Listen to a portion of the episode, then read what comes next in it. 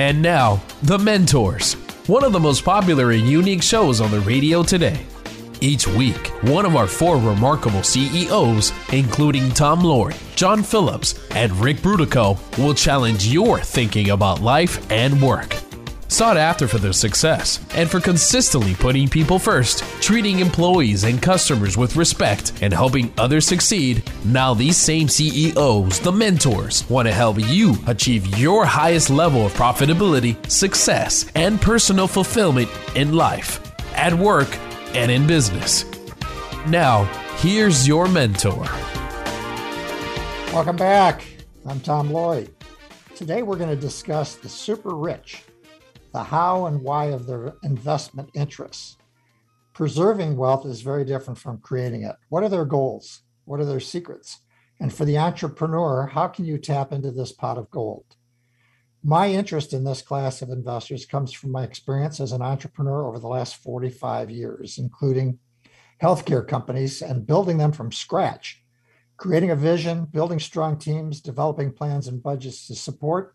Precision execution are keys to success, but it cannot be done without capital.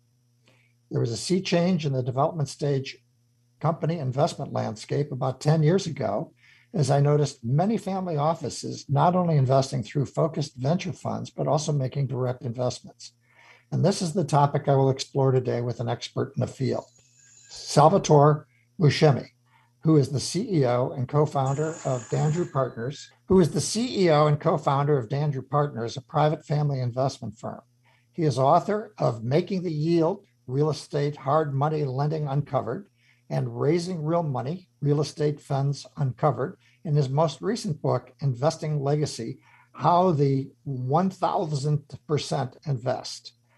Let's get started with Salvatore. Thank you for joining us. We'll get started with a couple of questions. Um, thank the, you for having me. Well, great to have you. Uh, how, when you look at the investment capital that's out there, give me an idea of where the family office fits in terms of the, the total amount of capital that's out there and how much they invest each year? Yeah, it's a good question. Bloomberg came out with an article not too long ago that stated about 440 billion has been allocated this year into that space, and it's doubled over the past decade. So these families are definitely making a discernible impact into earlier stage companies, what we used to call venture capital, you know, angel investing, all of that. They're taking much more prominence and and, and they're actually um, exercising a lot of strength and influence to be able to bring a lot of these companies up. A little more than financial, of course and just exactly what is a family office? How is it organized? Who runs it? What is it? I know there are multi-family offices, single family offices. Yeah, so that's a good question. There's two types of family offices. Today, you're seeing more emerging family offices, which are the kinds who are just what we call the nouveau riche. And these are people who have had an exit. They have sold a company or they have come into their own and they have a different identity that they want to follow. And we quantify this with anyone with $100 million in assets and above. That's the way we look at it because there's an expense to manage that money, much like a yacht. You have to make sure they have the accounting set up and everything is, you know, all the T's are crossed and the, the I's are dotted. So there is an expense to, you know, steward that amount of capital. And a lot of these families operate um, if they're established, they have their own CIOs and they have people who have been through the uh, legacies who have developed, went to business school, and they are eagerly a part of the business. And that's what the operating families look for. The emerging families today are sort of, they don't know what they're doing yet. They sort of can't really figure it out. They're facing a lot of shiny objects. They don't have the operational infrastructure that an established family office, say like a Rockefeller, would have. So, what you're starting to see now is an amalgamation of these platforms where many wealthy families come together who are what I call best in class in each of their respective industries, but coming together because there's a lot of trust and there's a value system that follows. Because today, what's following uh, these cabals of wealth is the uh, more of a societal based investing mentality where people are looking to allocate based on alignment of values and alignment of interests. And with regards to their investing, and we'll get into greater detail on that. How does a family office differ from an institutional fund, a venture fund, in terms of their approach? The approach for a lot of these families is if they follow the if they toe the party line which means if that is an industrial company they're going to be much more willing to invest into uh, other types of burgeoning types of industrial companies or companies that are going to be beneficiaries of anything that they have a um, a stronghold as far as you know intellectual capital or insider knowledge in their industry. Not in a nefarious way as far as trading stocks but at least they know who to get to in the industry in order to build the next big thing whatever it is. So that's sort of like the siloness that you see or the insularness in a lot of these families. And today a lot of these families will only look at opportunities like that. But in order to talk to these families it's not much different than an institution but i'll tell you the institutions i stopped working with in 2013 and the reason is, is because it's just gotten to be too bureaucratic, especially when you're trying to do things in a period of time where it doesn't really fit the narrative of the politics inside the organization. And so families have so quietly revolted. And so you're starting to see what I saw, what I talked about before, these cabals of wealth that are coming together to invest alongside like-minded people, top of the game, into things that uh, fits their impact statement. And the difference between an established operating family and an emerging family is that there isn't an impact statement, right? They haven't evolved yet. So this is, you know, it, it depends. Not all families are the same. Not all, you know, shoes are the same. Not all cars are the same. So everybody has a different driver. Everybody has different identities that they need to satisfy. And so you need to make sure that you're actually fitting the identity of the, of the family office. If it's a real estate family office, and they've been doing that for four generations, showing them something that's a hot crypto ICO is probably not going to be a good fit, right, Tom? Not going to be a good fit. Tell me about the uh, family offices with regards to the um, size. How big can they be? We've or how seen small, how small and how big? Give us an idea of, you know, if I were to walk into one, Well, how many I already- people could I? Yeah, I mean, yeah, I mean, every today a lot of that is handled virtually. So you'll probably see about four or five, maybe at most, in probably the most single integrated family office I know, probably at most maybe about 20 people in in in these offices. They're not really big. A lot of this has been, you know, offshored. A lot of it has been a lot of the um, administrative and operational part has been um, sort of managed with third parties, but everything that's happening inside is usually done in the offices and the, what we call the front end offices, and that's where a lot of the deal making goes. But in order to get there, you got to have relationships, right? Because otherwise, everybody else would be chasing these people, and it's very difficult to get the attention of someone, you know, if you're just coming to them looking for money first. I would imagine they're being stalked by a lot of people. A lot of seagulls, Tom. A lot of seagulls. And uh, you, you, you in your book uh, mentioned you call them the decimals. I, I guess these are the super wealthy. T- tell us who these So, people. yeah. Tell us the difference between wealthy and super wealthy. yeah let me bookend this for you um i'll start where i think there's a little bit of where a lot of media people have had a little bit of an issue with it but middle class ends at 10 million dollars we'll just keep it at that with inflation and everything that's going on today everybody else is fully levered a lot of that until you surpass 10 million dollars then your identity starts to evolve a little bit things start to change but for the purpose of this book the one thousandth of the one percent is for the people who have 100 million so we're going to bookend it there and then it's I mean, how much is Melinda Gates worth, right? I mean, that, you know, this is, she set up endowments. I think the most impressive part about someone who set up a family office very quickly was Jeff Bezos' ex wife. I can't remember her name, but she actually wrote that it was not easy to set it up and to be able to allocate and give away and set up foundations in, in this period of time meaningfully. So they go, they can go as and go to- far. We're going to have to we have to cut there and go to break. We're going to come back in a few minutes with our guest mentor, Salvatore Buscemi, family office expert and founder of Dandrew Partners, which is a private family office investment firm.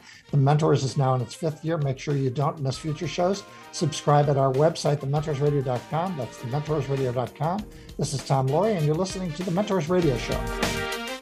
Hi, I'm the executive producer of the Mentors Radio Show. Usually I'm behind the scenes, but I want to tell you about something special. If you're an entrepreneur like me, you need steady energy and focus. Here's my secret. I rely on science backed, high quality, bulletproof collagen protein and other bulletproof products. My sister told me about it. At feelgreat.vip, you can learn the health journey of Bulletproof founder Dave Asprey. Find out what sets these products apart from the rest.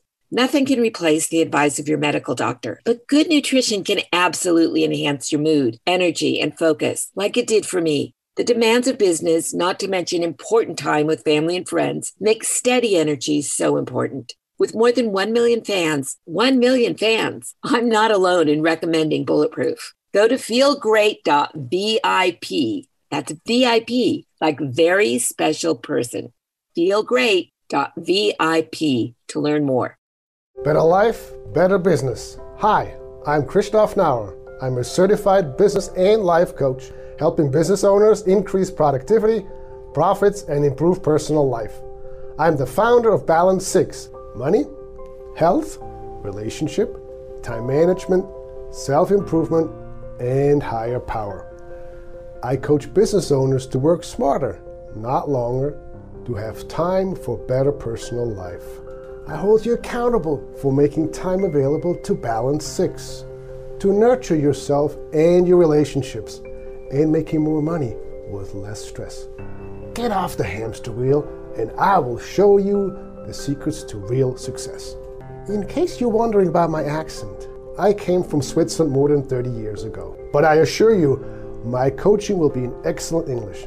Visit our website at balance6.biz. That's balance6.biz. And now, Back to the Mentors, where remarkable CEOs challenge your thinking about life and business. Welcome back. This is Tom Loarie, and I'm with Family Office Investment Expert Salvatore Buscemi. We're talking about the emergence of the super wealthy and the financing of young companies.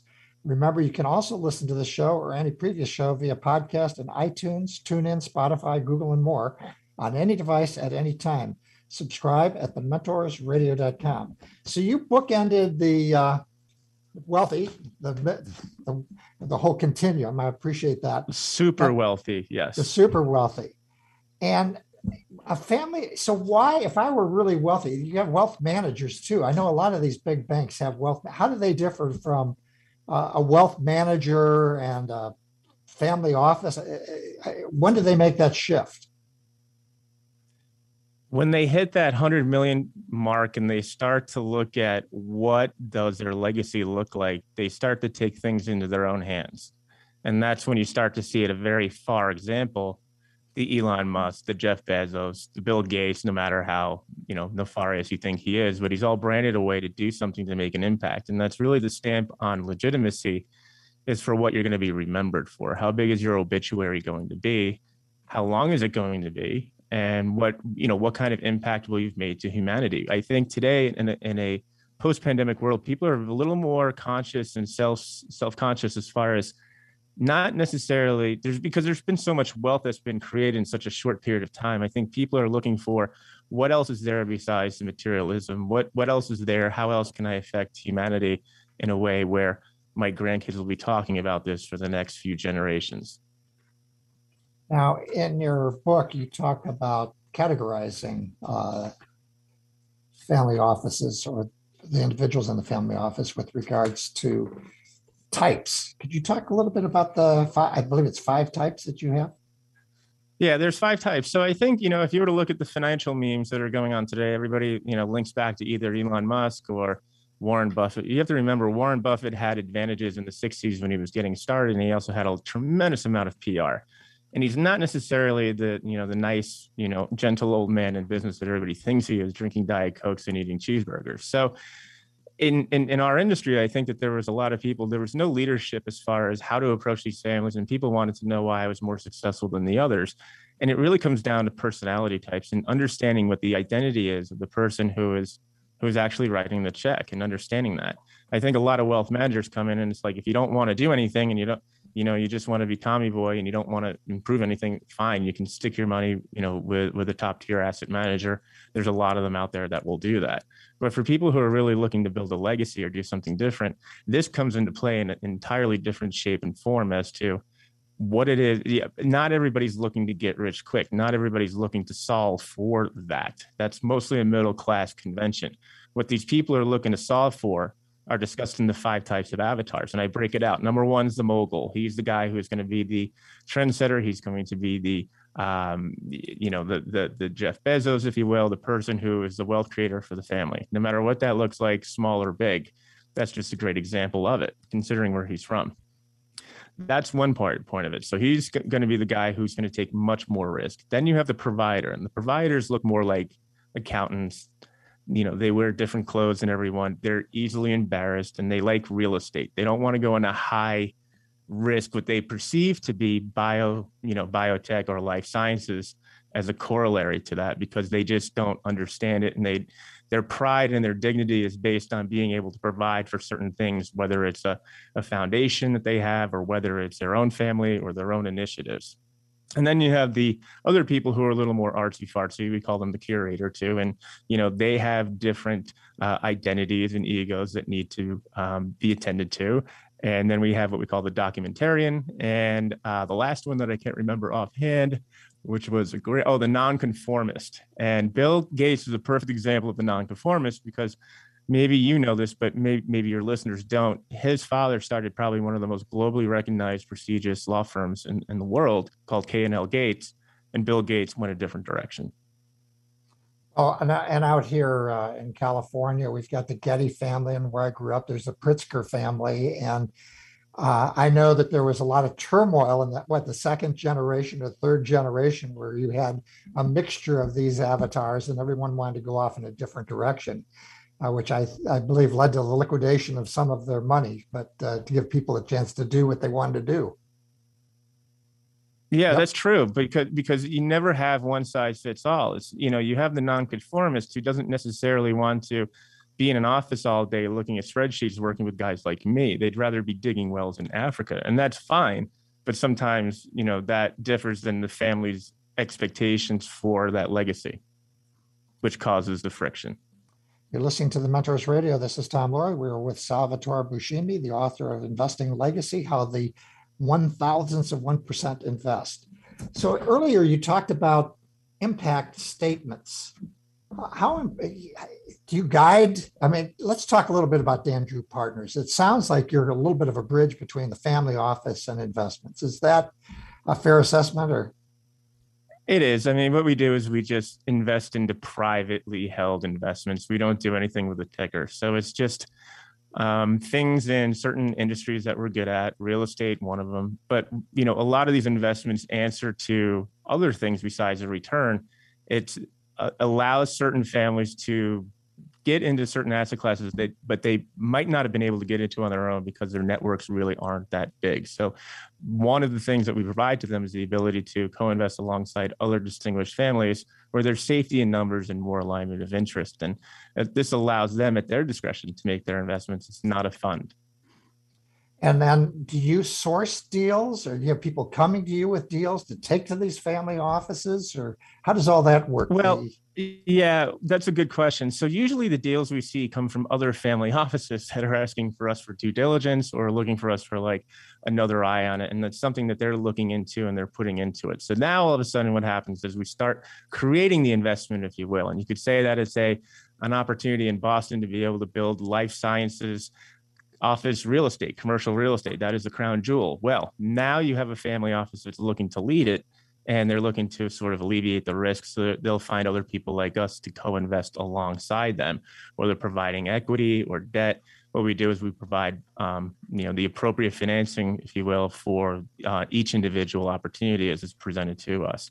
But they come in from people who we trust tom and people who i've worked with over the past 20 years and my partners who are also who you've talked to in the past and i know you know but these are people who are best in class. And so when it comes to sourcing it's not really an issue at this point. It's just the timing is really what's relevant here. It sounds like for an entrepreneur if you went through the list of the five avatars it would be very important for an entrepreneur that wants to secure money from a family office. They figure out where they really fit in those categories before they go out and knock doors or they're just wasting a lot of time. Is that, I mean, that's how I'm hearing what you're having to say. Do your homework and figure out where, just like a venture fund, if they're investing in high tech, you don't bring a biotech to, to them. No, if they're allergic to shellfish, you don't bring them to an oyster bar, right? I mean, it's the same thing. It's just people think that just it's almost obnoxious what people what people expect from wealthy people today. It's almost like treating them like ATMs. I know someone that owns a lot of real estate. The last thing I'd ever show him is anything that's life sciences because he doesn't get it, and then he'll think that I'm, you know, dense. So you have to make sure that you you know that you're respectful of what people's needs and wants are And where the industry goes wrong is the, you know, sledgehammer one approach is this is big, this is hot, you're going to make a thousand percent return and everybody's going to apply into it. But the wealthy don't think about it that way because they're not worried so much per se about losing money. It's about losing their reputation, Tom, getting involved with the wrong people. And then, uh, so now I would go to you. Well, I guess uh, I'm just thinking about from an entrepreneur's point of view. So they really have to do their homework, not knock on a lot of doors. How would you suggest, and I think we are going to go to break here in just a second. So maybe we ought to do that first and we'll come back. And sure. the question I'm okay. going to have for you when we come back is how should an entrepreneur put their toe in the water with regards to securing money from a family office? And we'll sure. come back and talk yes. about that. Uh, this is Tom Loarie. We're going to come back in a few minutes with our guest mentor, Salvatore Buscemi, family office expert and founder of Dandrew Partners, which is a private family office investment firm. Remember, you can now listen to our Saturday broadcast live anywhere in the world on iHeartRadio by clicking on San Francisco's KTRB 860 AM The Answer. This is Tom Loarie, and this is the Mentors Radio Show. A lifetime ago, young naval aviator Tom McGuire took the oath of allegiance to support and defend the U.S. Constitution against all enemies, foreign and domestic. Now a San Francisco PD homicide inspector, McGuire hadn't thought about the oath in years, but that was all about to change. A famous local newspaper columnist had been murdered. For McGuire, there's an eerie chill of recognition about it, harkening back to his days as a prisoner of war after being shot down in North Vietnam. A lifetime ago, another young naval pilot took that same oath. Also shot down in battle, he too spent time as a POW, same camp as McGuire. After 30 years, their lives were about to cross once again. But how and why after all these years? Multi award winning mystery author Dennis Koller's The Oath can be found online or for an autographed copy at oathbook.org. That's oathbook.org. Oathbook.org.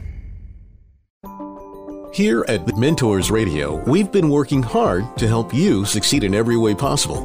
That's why we're proud to let you know about our newest find, BetterCreditDeal.com. BetterCreditDeal.com links you to a credit processing company, Cornerstone Payment Systems, that truly shares your ethical values and that can give you lower rates immediately. They don't just say it, they prove it to you. Their commitment to ethical behavior is rock solid. For example, unlike most other credit processing companies, something you may not have known before Cornerstone refuses to process any porn related business. They're not newbies either. The company we recommend has more than 50 years' experience and provides 24 7 in house support. See what they can do for you today. Go to bettercreditdeal.com. That's bettercreditdeal.com. Bettercreditdeal.com.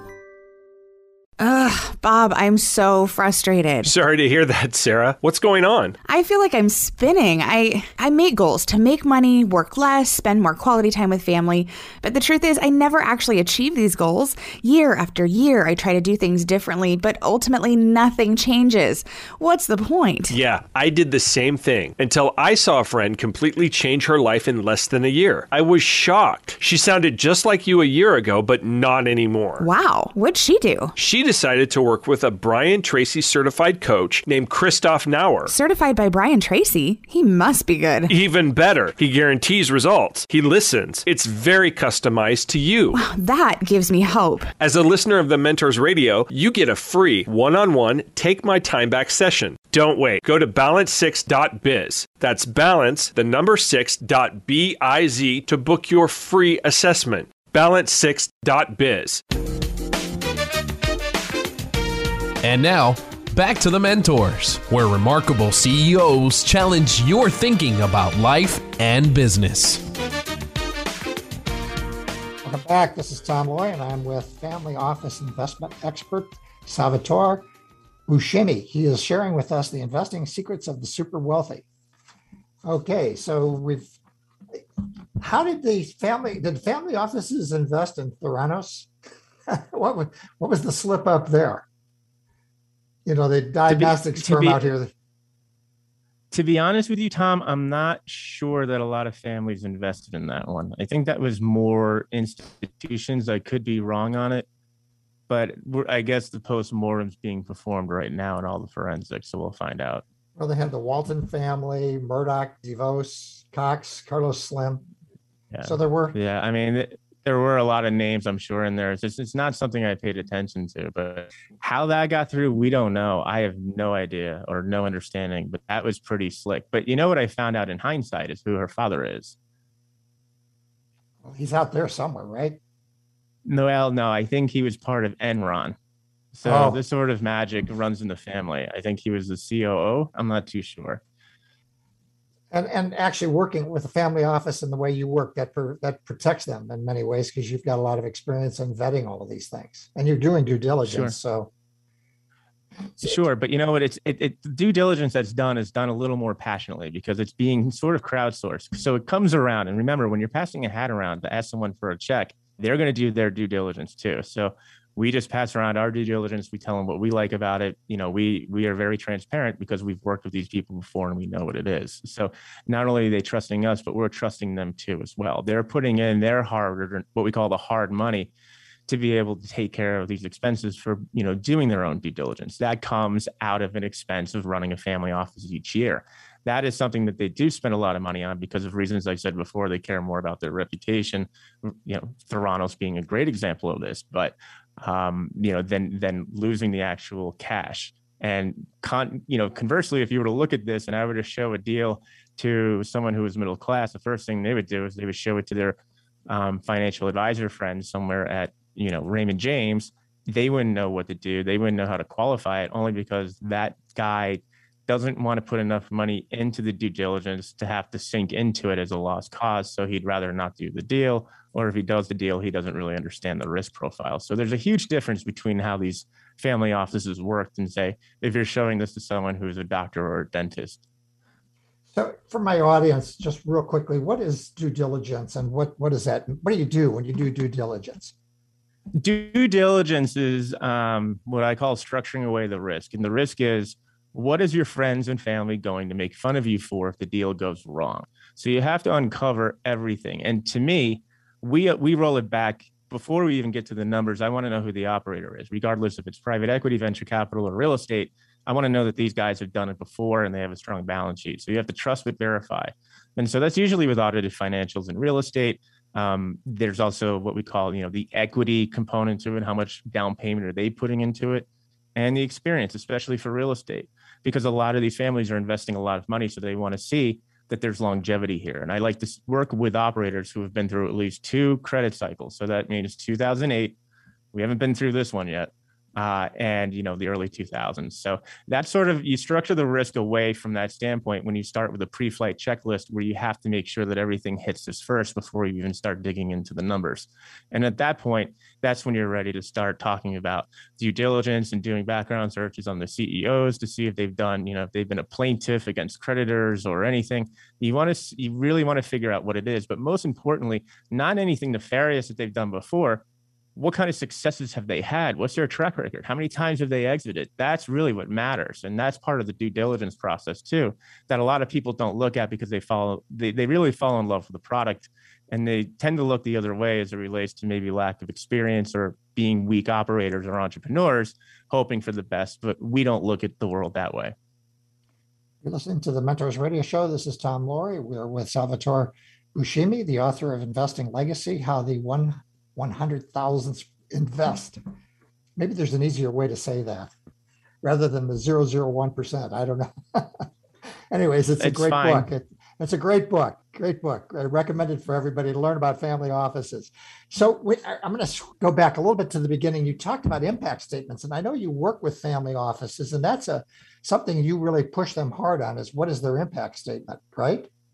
Yeah, exactly. Because it, if you don't know what they want, you can't help them, right? And the conversation, Tom, usually goes like this, and it's a cliche example, but usually there's an exit, and you know, Kevin wants to go out and he wants to buy his fifth Porsche or his fifth exotic sports car, but the female in the relationship wants to um, start preserving and start building a legacy, and they have a different idea of what that looks like, and sometimes that causes divorce but what i want to know is what are they you know if it, you can't sell one thing to two different personalities so what we want to know is what what is the epitaph going to look like when you die And then when you think about it that way, then you think about what is more meaningful, right? And then it, it sort of it's it, it, it comes to the point is yes, there's a lot of means here, but what is it going to mean for us? How are we going to be able to leave an impact for leaving the world a better place? And that is an individual thing to many people, just like their own identity or anything else in life. Let's switch gears a little bit and have you talk a little bit about Dandrew Partners and how it was formed, when it's formed. I know you've been doing this sure. for 20 years, so you're really deep into this. So tell us a little bit about the, the firm. Yeah, the firm was founded in the Upper East Side apartment complex uh, on East 85th Street in 2001. And this was after the dot com bubble, and there was um, a lot of opportunity out there.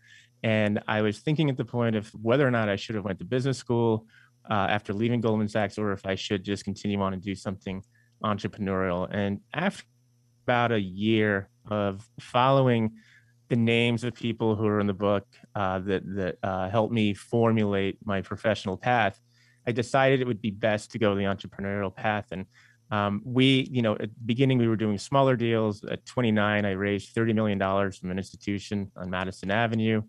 Um, that sort of brought us into our own.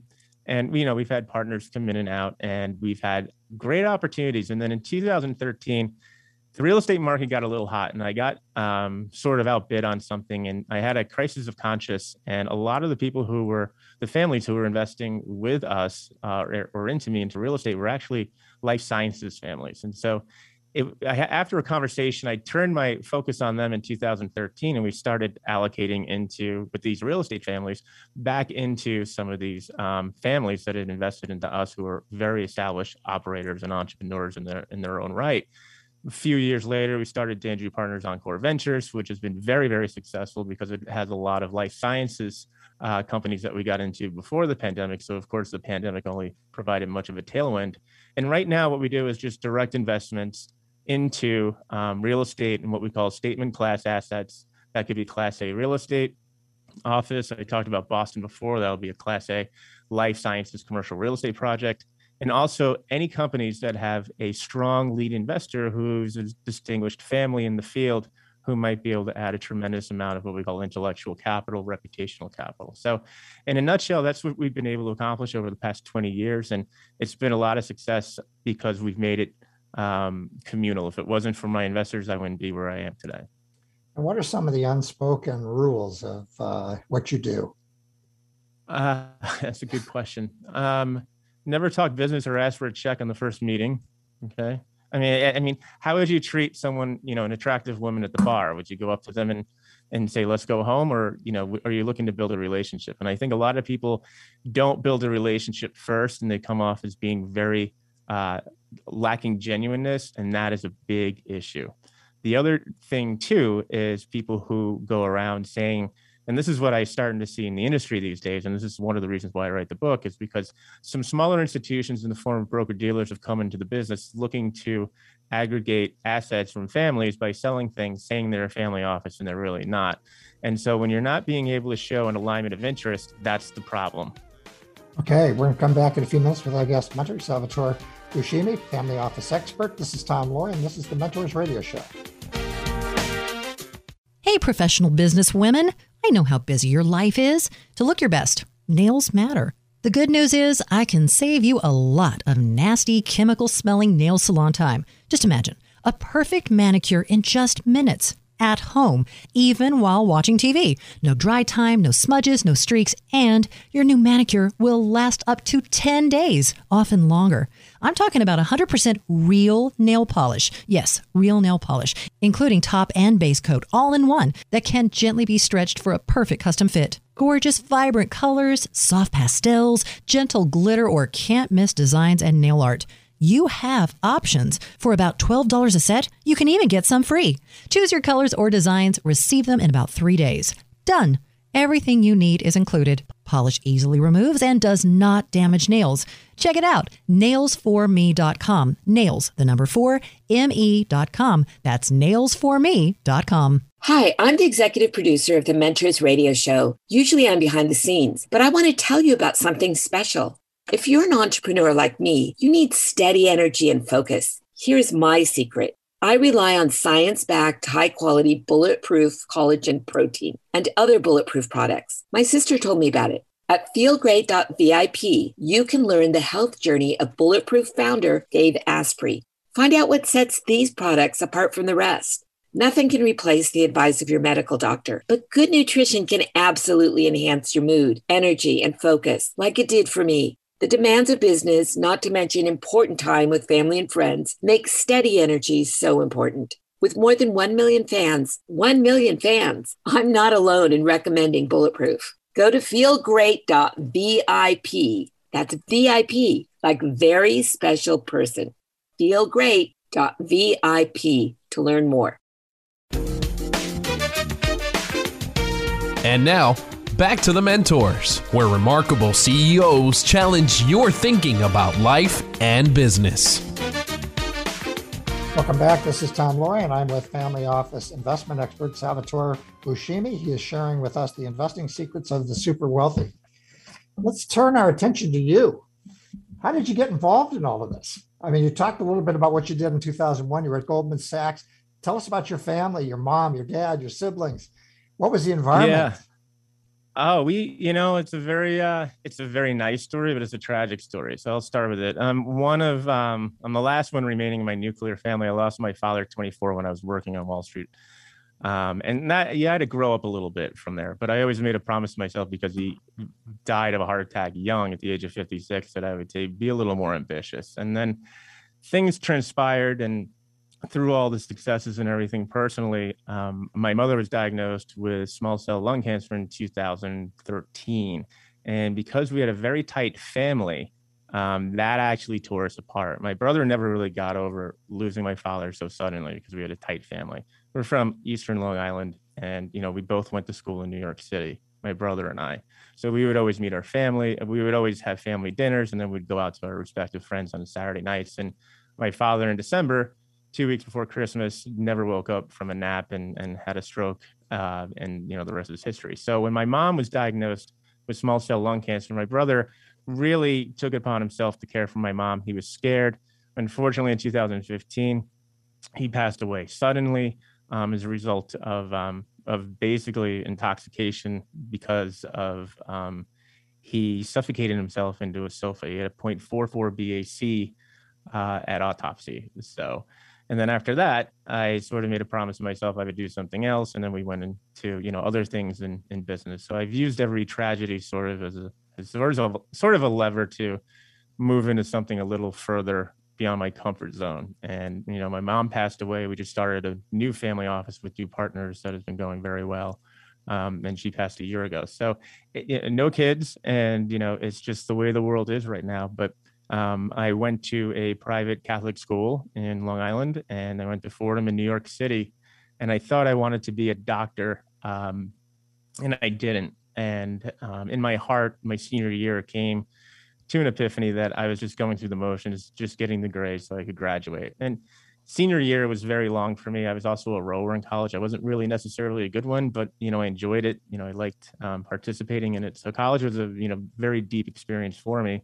But the people who I was working for saw that. And it was the brother of the surgeon who I interned for who said, in so many words, and explained in the book, hey, you should meet my brother. Um, medicine, you know, you passed out looking at a tibula. this might not be for you. I get it. I understand you're a hard worker, but that tra- hard work is going to transcribe somewhere else and let me help you. And that's how I wound up at Goldman Sachs. And who were your important mentors and sponsors along the way? You know one of the guys um, it, it's interesting i mentioned some of them in the book but there's one gentleman who is older and a little crankier and i didn't know who he was but before i would go to work there was a um, there still is there's a new york health and racket club down on whitehall street and and that's in new york city down in, down on wall street and the gentleman there his name is bill johnson and Bill Johnson is someone who I would always talk to at five in the morning before I knew who he was. That's before I saw him when he brought Martha Stewart public and he was holding uh, a tray full of clear glasses full of orange juice. And then I found out that he was the president of the New York Stock Exchange. We still keep in touch to this day, but he really um, sort of focused me on several things in my career as far as the entrepreneurship and and you know i really owe a tremendous amount of gratitude to him because he was able to make introductions where I was able to get a lot further along because of the fact that he recognized in me that you know maybe you know this is maybe a path that he sees me taking and maybe um, maybe a sign of maybe things changing very quickly and it's better to be on your own sooner rather than later and of all the transactions you've done what is the most memorable one that gave you the greatest satisfaction? Hmm. We're coming into that right now. I think, you know, I could talk about a real estate deal and that would be kind of boring and that's not really that's something interesting, but I will tell you something is in this industry, you, you, there's a lot of um, there's a lot of meetings and, and and people are very very friendly and i just remember meeting one of my partners bringing a ceo to my office here in las vegas which is uh, where i've been for the past 13 years because we own real estate out here and um, and i we made an investment in a company called Immunicom. And back in 2006, 2016, it was right after the CEO was actually thinking about whether or not he should keep it or not. Turns out later on, we have a huge value inflection on that. But the most important part about it is that it is going to affect millions and millions of people, not necessarily when, you know, beyond the outsized financial return, but to be able to make an impact in something like cancer therapy to me is something I'm very proud of. That's something a lot of people don't have the intestinal fortitude to do. A lot of people don't win in this business because they have weak networks or they don't understand it.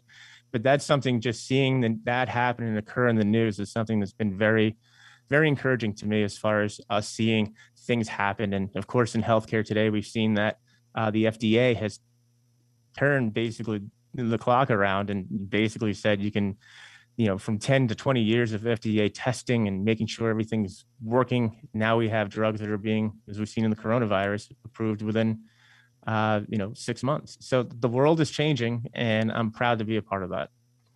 And do you think you found your purpose in life yeah i think so i think after you know i think after you write three epitaphs for your family you come and find that out very quickly and what is it that you would point to that really got you through the tough times? I really want to make an impact in cancer therapy. That's really what I want to do because cancer really, I wouldn't say ruined my family, but it did. Um, and it's something that, you know, a lot of people um, have different ways of, of reflecting on pain or anger. I like to be a little more resourceful. And I've spent a lot of time over the past eight years, essentially, um, putting together something where I could work with other families to be able to make a huge impact on a part of society that really needs it the most. What is it? You mean, you seem like a pretty upbeat guy. What is it that really puts a smile on your face? I think that you start to see humanity coming together for the first time. You know, the, the pandemic was encouraging to me. That's a good question because for the first time you've had in the history of the world you've had the world's smartest brains come together to come together for a cure for something. That is something we've never seen before and it's only going to happen faster and faster.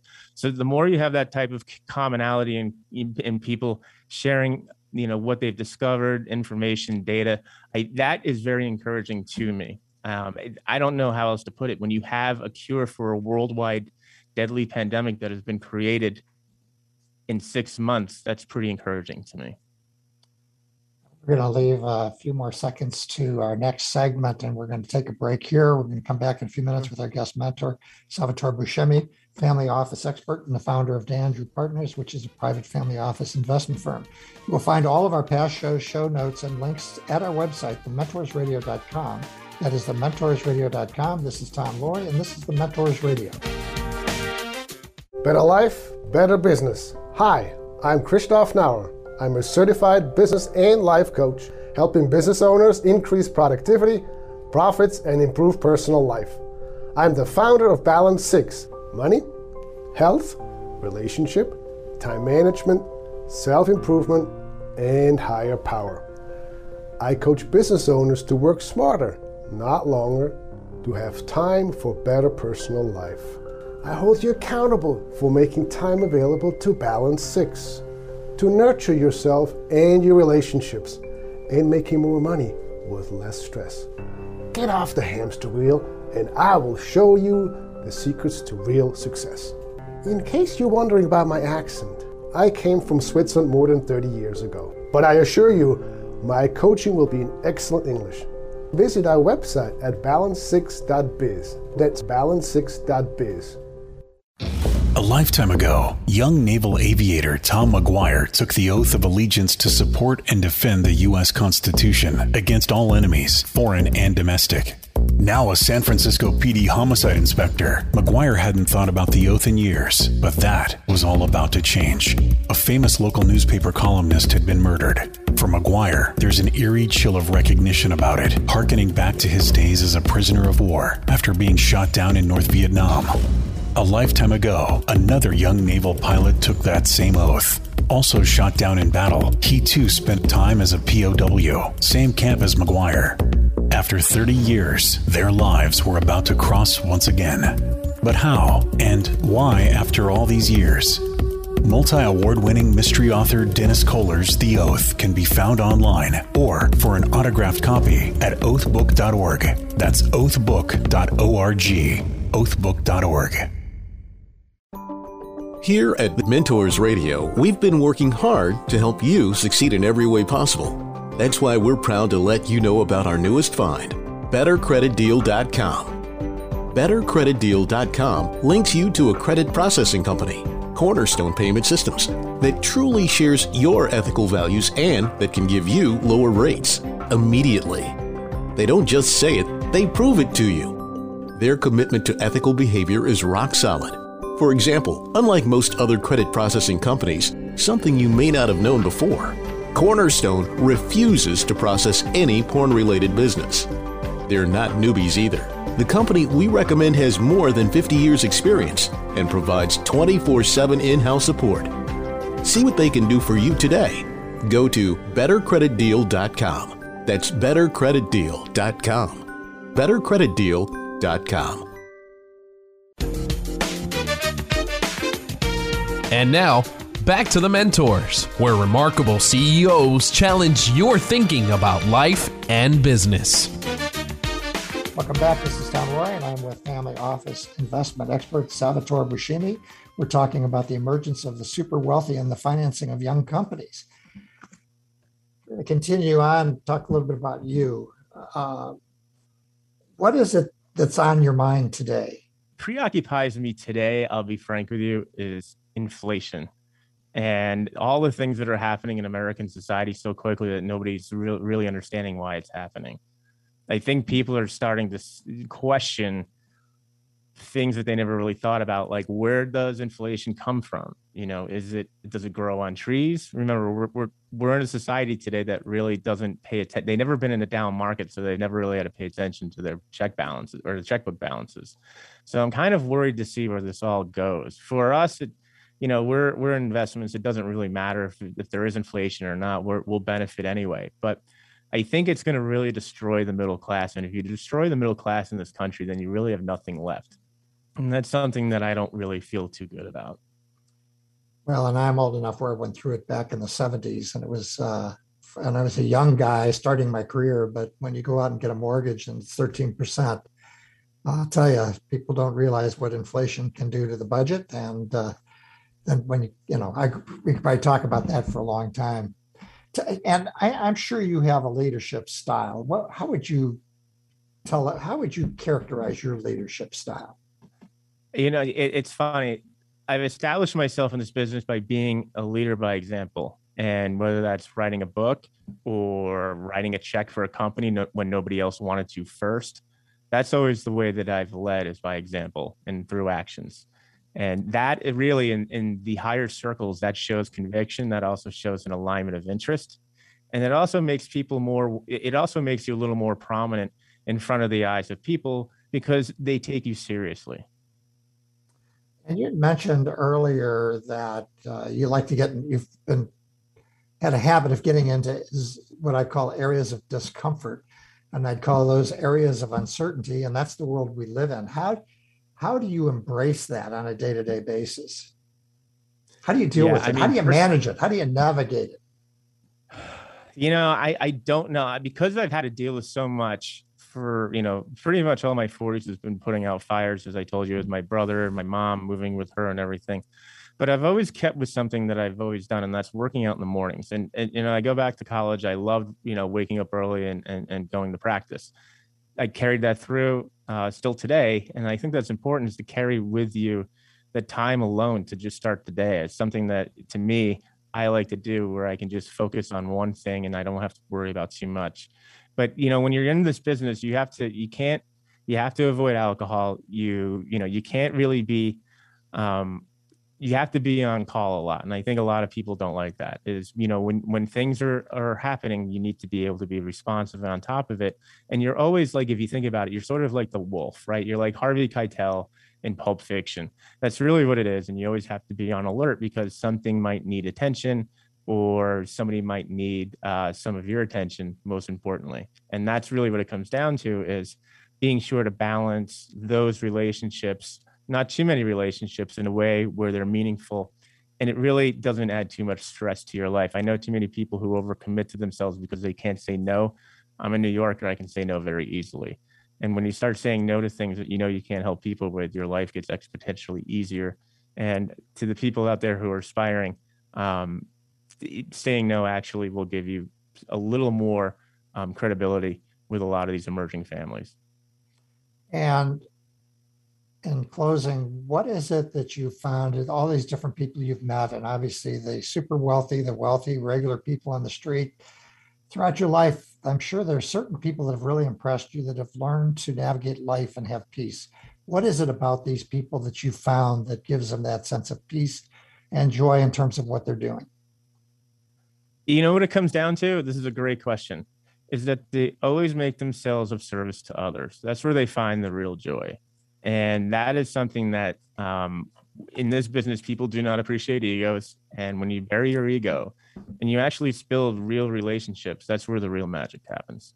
Well that's going to be it till next week. We've been talking to salvatore buscemi family office expert and founder of dandrew partners. We've been talking about how the super rich the one one thousandths manage and invest their wealth. We will be posting a link to salvatore's books including his latest release investing legacy how the one one thousandth invests, and it'll be on our website, thementorsradio.com. When you're there, make sure you subscribe to future shows. Again, it's thementorsradio.com. Join us next week at the same time for the next edition of the Mentors Radio Show. Until then, this is Tom Loarie signing off for today. Remember to be all that you can be and keep the candle lit for all who struggle in the darkness. It's been The Mentors, where remarkable CEOs challenge your thinking about life and business. To get more information about the program or a sponsor, to download a podcast of today's show, or to leave a question for our host, go to thementorsradio.com. That's www.thementorsradio.com. The preceding program copyright CBJ LLC. All rights reserved.